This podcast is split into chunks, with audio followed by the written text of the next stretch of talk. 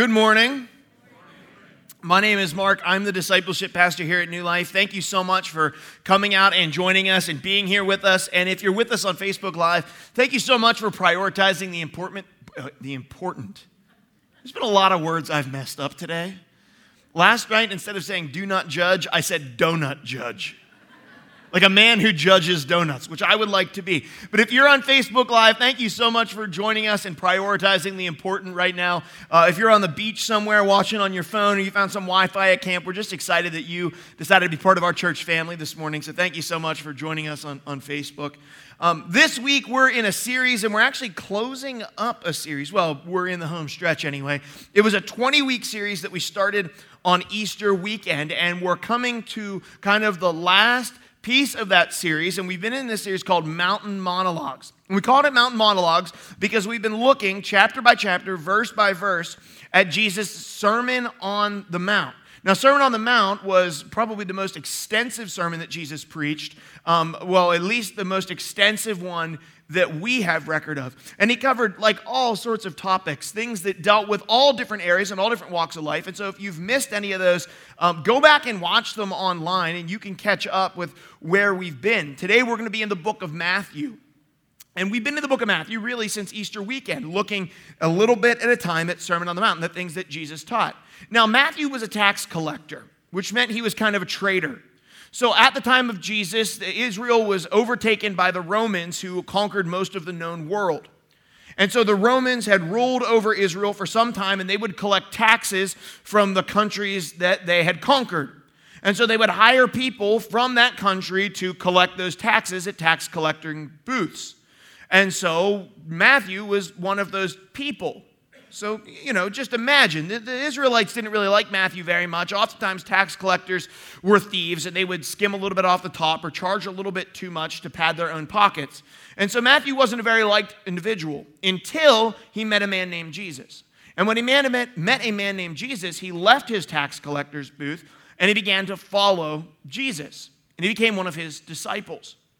So, Jesus, when he wrote down his book, what we call the book of Matthew, which is just a chunk of the New Testament, a chunk of the newer part of the Bible, he was writing down the things that he actually saw and heard. He is an eyewitness of these things.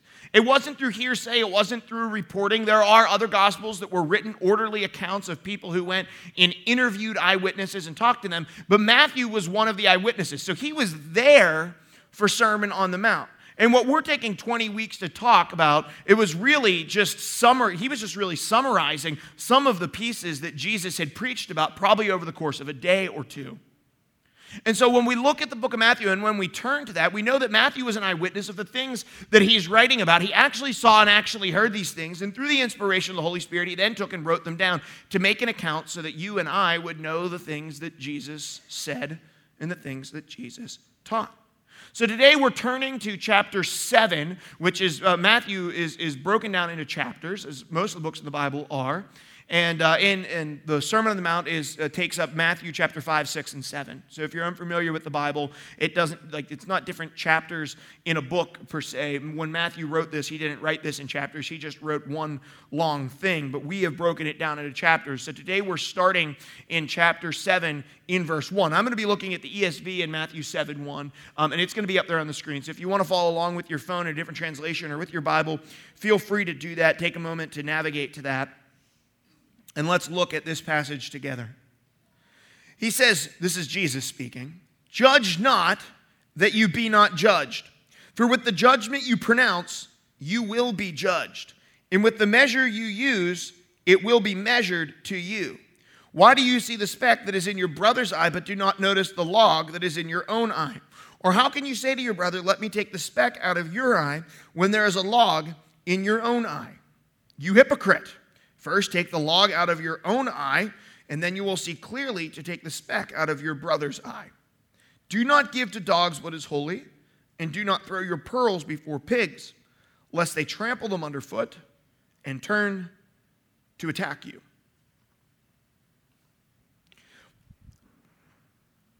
One of the things that I love about the teachings of Jesus is that they cross cultural, economic barriers, racial barriers, time, and they can apply to all people.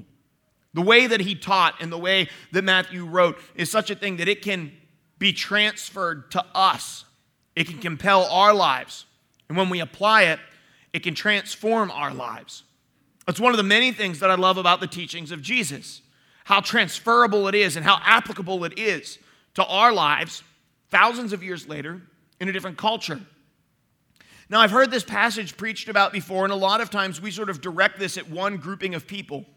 We say that when Jesus was talking about judgmentalism, we point it towards the religious leaders and their wicked, judgmental, evil hearts. And we talk about how the Pharisees and the Sadducees were there and how this really would have got at them. And, and I've heard that preached before. But the reality is that Jesus is speaking this to a much larger crowd than just a handful of religious leaders. No, the, the crowd, we've talked about the crowd in the past weeks. So if you've missed it, I mean, there were children in the crowd, stay at home moms in the crowd, fishermen, farmers, shopkeepers, politicians, religious leaders, lawyers, priests, Roman soldiers. In this vast crowd outside of the city of Capernaum, on a hillside beside the Sea of Galilee, there are all sorts of people who are gathered. And I think when Jesus is speaking here, he is speaking about something that applies to everyone who's in the crowd that day. That they would all be able to take something from this. And so I think that we're able to take something from this and draw from it and allow it to transform our lives as well. Jesus says, Do not judge, or you will be judged. Do not judge. Actually, what he says in the ESV is, Judge not, that you be not judged. But that sounds like Yoda. So I, I chose to look at the NIV version that says, Do not judge or you will be judged. Do not judge or you will be judged. It just makes a little bit more sense to me. It's a little bit clearer English in terms of the word order. Do not judge or you will be judged. Now, for people who live in the 21st century, it's pretty easy to understand. Seems pretty self explanatory. If you judge others harshly, God's going to judge you harshly. And there's definitely some truth in that. But from a 21st century perspective, we can take this first verse and we can take it out of context and apply it to our lives in a very incorrect and inappropriate or improper way. Uh, let me, let me expand on that a little bit. So, I had a friend in high school, and um, this friend in high school found this exact passage, uh, with the exception of verse 6, uh, verses 1 through 5 of Matthew 7.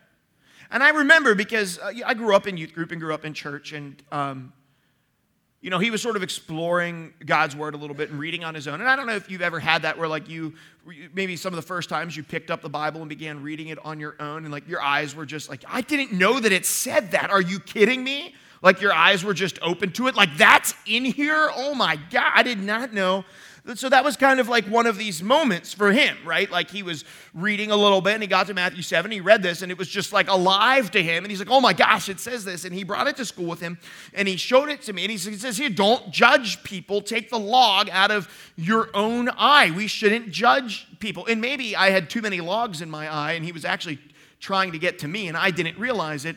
Um, but, you know, in that time, I know that my friend really defined a lot of his life around this. This was a life changing moment for him, this truth and this realization. And I just know that because that kind of became his motto, right? Like his life really became about not judging. And so people around him, friends and whoever, could kind of do whatever they wanted without judgment or without any comment from him. And, and there's definitely some value in that, but in turn, what it ended up becoming was less about like him not having comment and not judging people and him never saying anything to anybody, even if someone was completely destroying their life. It wasn't his spot to judge, so he just didn't say anything. Right? I mean, it really goes along with the 21st century motto that we live with in our culture today, which is like, you do you and I do me. Like, you can have your religion thing and you can have your, you can do whatever you want, just don't tell me what to do. You do you, and I'll do me. And, if we read this passage and we take just the first verse out, well, it can really lead us to believe that that's exactly what Jesus wants us to do.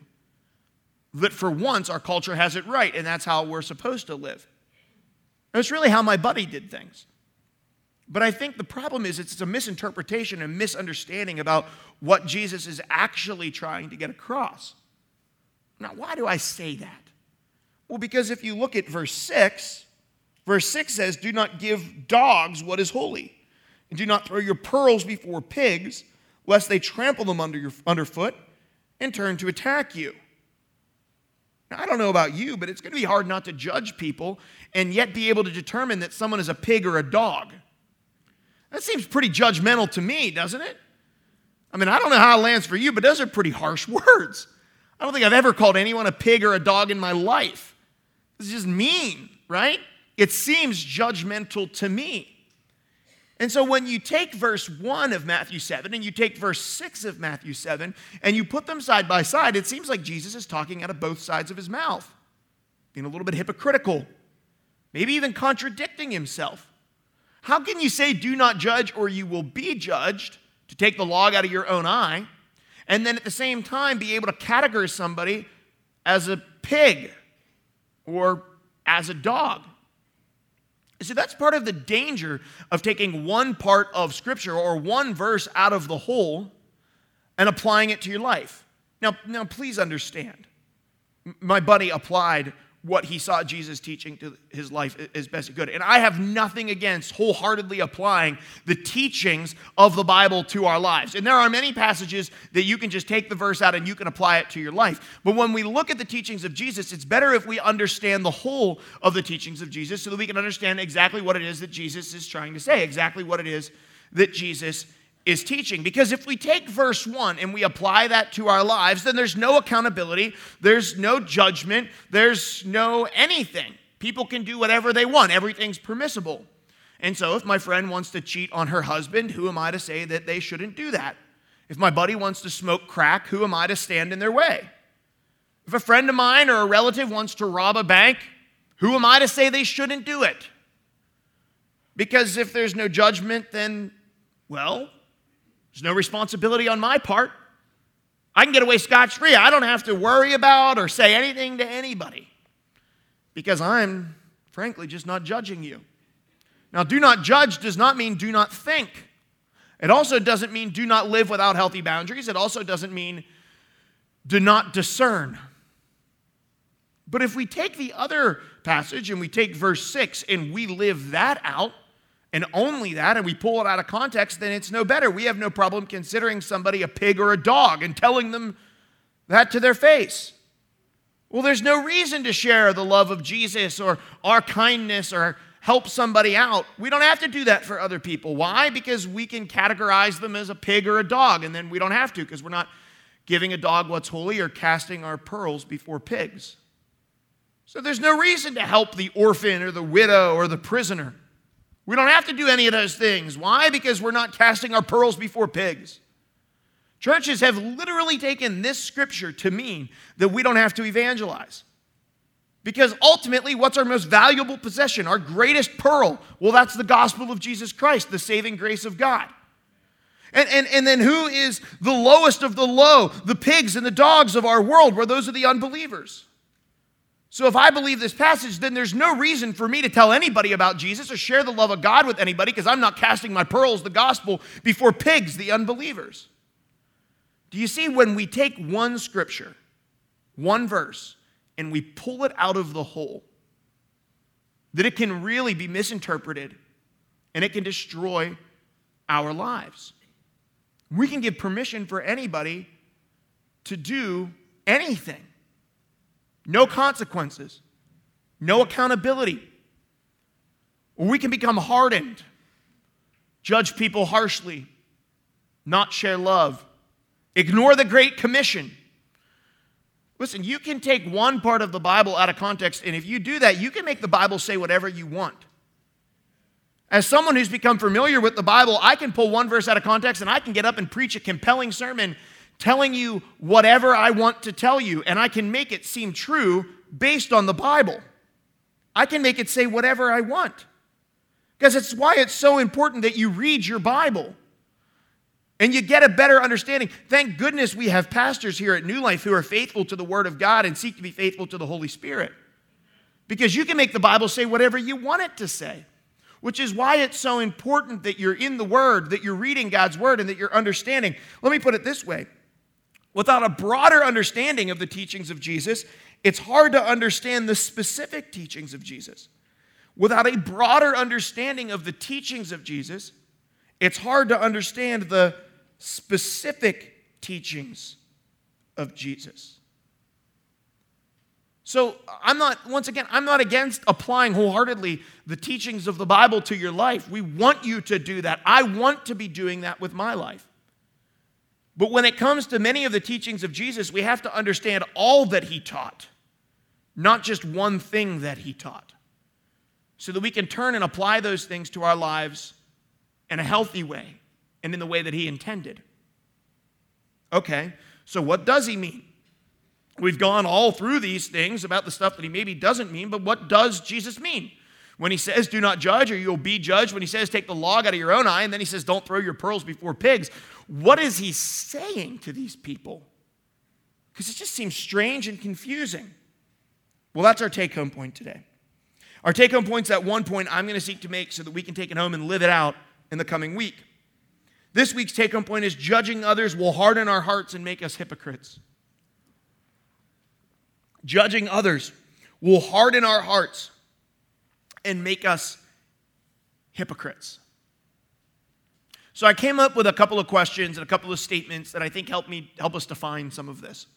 Because I, I was just like as I was reading through it, like I was a little confused, and as I was doing some research, like I needed some clarity.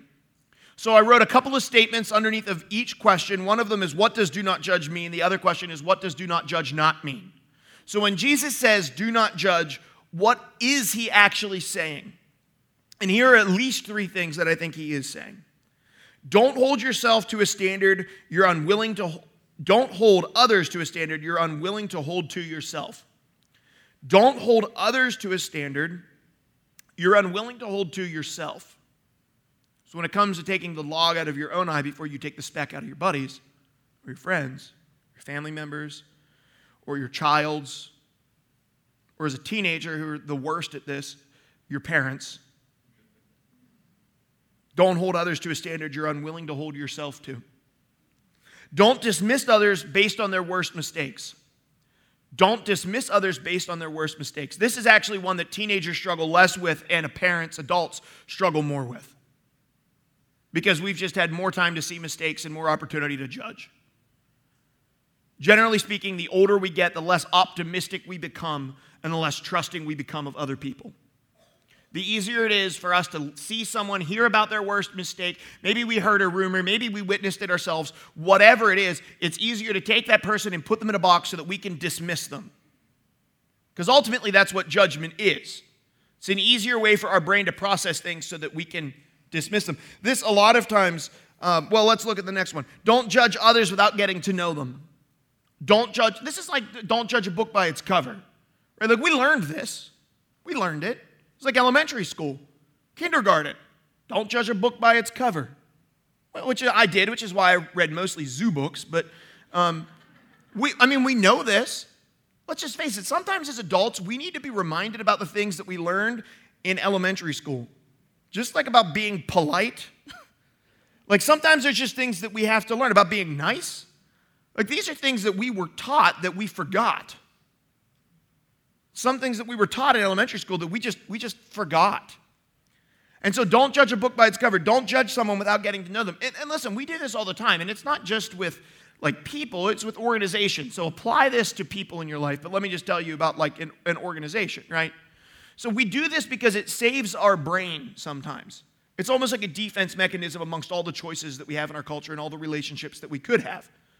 So if I go to Denny's and my first impression is that oh, it wasn't super clean when I walked in the front door and there wasn't a hostess standing there to greet me and it took me a while to get to a table, whatever that first impression is, I can now categorize Denny's as a bad experience. So next time I have to choose between Denny's or King's, my brain doesn't have to process it, process that information anymore. I can just go to King's because I've categorized Denny's as bad. I've judged it as bad. I don't have to decide between the two now. It's a brain's defense mechanism.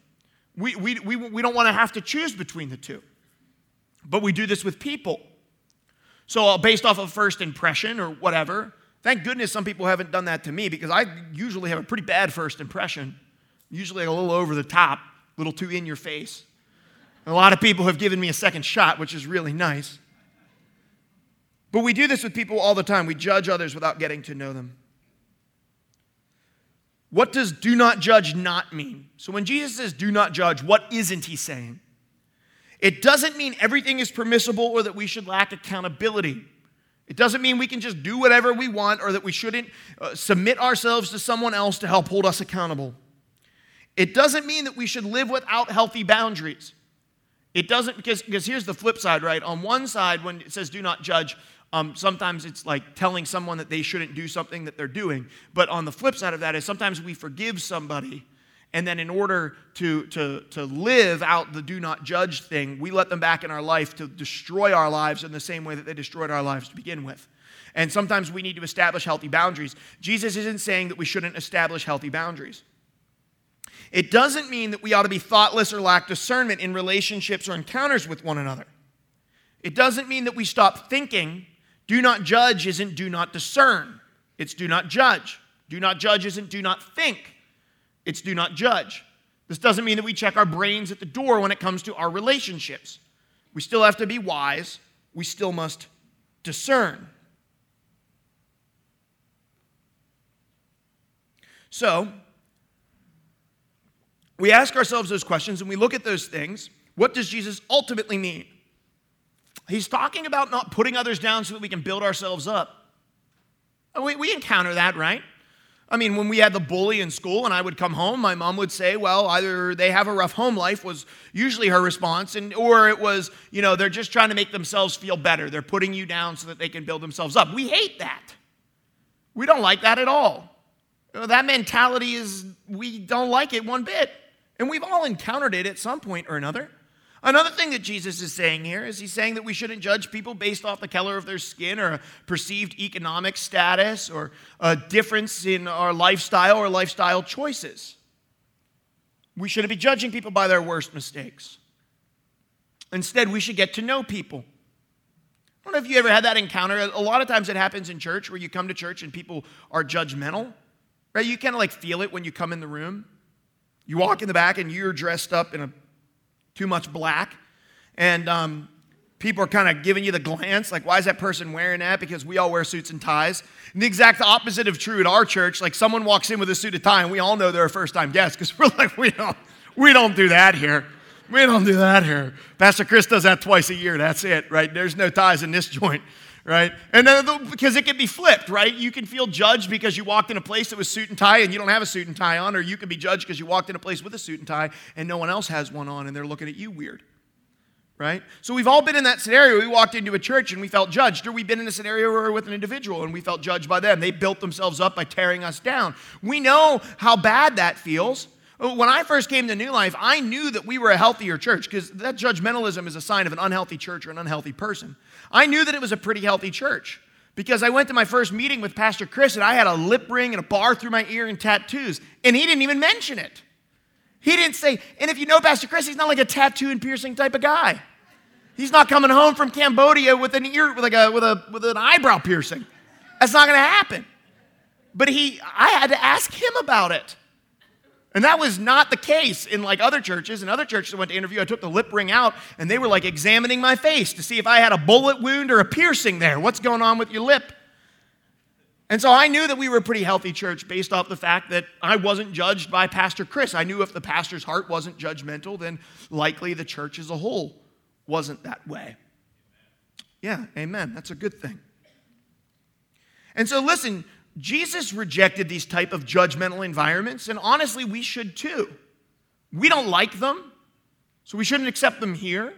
And we shouldn't accept that attitude in our own heart, wherever it is that we go. So I wrote a couple more questions that I call the judgment test, which I think help us determine if there's maybe some judgmentalism lurking behind the surface. And this isn't me like saying to you that you're judgmental, because that would be pretty judgmental of me. I wrote these things because they were the most convicting questions I was asking myself. Right? Like, I've been going through a lot of this myself, like a lot of judgmentalism in my own heart. I've been dealing with a lot of that. And these were some of the questions that helped me realize it and brought it to light in my own life. So these are the things that I'm wrestling with. The first question is Do you expect more from others than you, than you expect from yourself? Do you expect more from others than you expect from yourself? That's a hard one. I mean, this is that's a hard one. And the next one goes along with it. Do you hold someone else to a standard you don't want them to hold you to? We get in trouble with this with, with our pastors, our bosses, our supervisors, whoever it is. We have a standard that we want to hold them to, but we do not want them to hold us to the same standard. If they were to hold us to the same standard that we hold them to, we would view them as judgmental and unloving. That, that's hard because I fall into that trap. I want someone else to be perfect, but I don't want to have to be perfect. We fall into this trap with our spouses too, a lot. Right? Like, I want my wife to be perfect, but I want her to forgive me for not being perfect. The last question, and this is, this is the big one for me it says, Do you judge others by their worst mistakes, but yourself by your best intentions? Do you judge others by their worst mistakes, but yourself by your best intentions? We have a culture that does this, by the way. Like, we want everyone else to see our best intentions. I put my best foot forward. It's the thought that counts. Well, I had really good intentions. And be honest with you, if we all looked at our lives and we thought about the worst thing that we've done, no matter where you are in life, if we got caught for the worst thing that we've done, most of us would have spent jail time. Let's just be honest. Most of us would be in jail or would have had been in jail if we had got caught doing the worst thing that we've ever done. But yet we like to judge people by the worst mistakes and we want other people to judge us by our best intentions. Don't look at me for the mistakes that I've made. Look at the heart of it. See what I tried to do. Judge me by what I wanted to have happen, not by what I actually did. But at the same time, we're willing to point our finger at other people and judge them by their biggest mistakes. So we know that we're not supposed to be judgmental. This isn't news to us. It's not like you read this passage today and you're like, oh, shoot, I thought I was supposed to be doing that. Like we all know, it's just human nature to know that being judgmental sucks. And we don't like it when it happens to us, and we don't like the person it turns us into. It hardens our heart. We become a worse person based off it. So why the heck do we do it? Because if you read these questions and the answer to any of them is yes, well, let's just, let's just be honest here. You could have a really, maybe not, but you may have a judgmental spirit hiding behind a thin, thin layer of religious activity. So when we, when we look at this passage and when we understand some of these things from the judgmental test, why do we do it? Well, it's easier. It just is. It's easier for me to judge you and put you in a compartment in my brain so I don't have to think about you anymore. It's easy for me to categorize someone as arrogant and not have to get to know them. It just is. Judgment is easier, it seems cleaner. You don't have to see redemption in a person that you're judging. You can turn them into whatever you want to turn them into in your mind, put them in that box, lock them away in that container, and that's where they get to stay. It's just easier. And here in New Life, we talk a lot about the fact that being a follower of Jesus is simple, but it is not easy. It's simple, but not easy. We know what we have to do to not be judgmental. It's not new to us, it's simple. We stop judging people. It doesn't mean that we stop thinking. It doesn't mean that we live without boundaries. It doesn't mean that we're not discerning. It just means that we stop judging. We know what it is, it's just hard. It's harder. Simply, it's just easier to be judgmental. So, what is the answer? Well, as it turns out, I think Jesus is a great answer. And in the middle of the passage from today, Jesus says this Why do you see the speck that is in your brother's eye, but you do not notice the log in your own eye? Or how can you say to your brother, Let me take the speck out of your eye, when there is a log in your own eye? You hypocrite! First, take the log out of your own eye, then you will see clearly to take the speck out of your brother's eye. Take the log out of your own eye. I think that most of us, if we're honest, wake up most mornings with a log in our eye. I think if we're really honest, we usually have a log in both eyes. Most mornings, it's hard for us to see past our own issues and past our own stuff. We're so occupied by our own problems or our own mistakes that we can't see past it to oftentimes spend any time in prayer or get to know God any better. Oftentimes we have logs in our vision, and if you won't be honest about it, I'm sure that your kids or your coworkers or your spouse or your classmates will be. They'll probably be willing to point out the logs in your vision. So, what do we do? We have to get rid of them. Most of us know what they are, they're not new to us, they're just painful. It's harder. It's harder to remove the log from your own eye than it is to focus on the speck in your friend's eye. It's easier to judge your friend based off of something you see imperfect in them than it is to deal with the imperfections in yourself. Because the imperfections in yourself are always bigger and always more difficult, and frankly, it's painful. It's difficult to confess. It's difficult to deal with the consequences of our decisions. It's hard. It's humbling, humiliating at times. We don't want to do it. It takes too much time and energy. We're too occupied with work or with the kids or with our busy schedule to take time to actually deal with the real problems that are in us. We know what they are, we generally just hide from them. It's easier to point out other people's imperfections than it is to deal with our own logs in our own eyes, which is really my challenge for us this week. I think a great place to start being free from a judgmental lifestyle is to begin by removing the logs from our own eyes, which is our next step this week. Our next step this week is I will remove the log from my own eye this week. Listen, I don't know what that is for you, but I do know what it is for me. I know what logs I wake up with in my eyes every morning. I know what needs to be dealt with, and I know the pain that it's going to take to handle them. And let me just tell you, they don't necessarily go away when you become more like Jesus. In fact, the closer you draw to the light of Jesus Christ, the more clear and defined the logs that you have in your own life become. The deeper you see they go, the more rooted in, the, in your heart they are.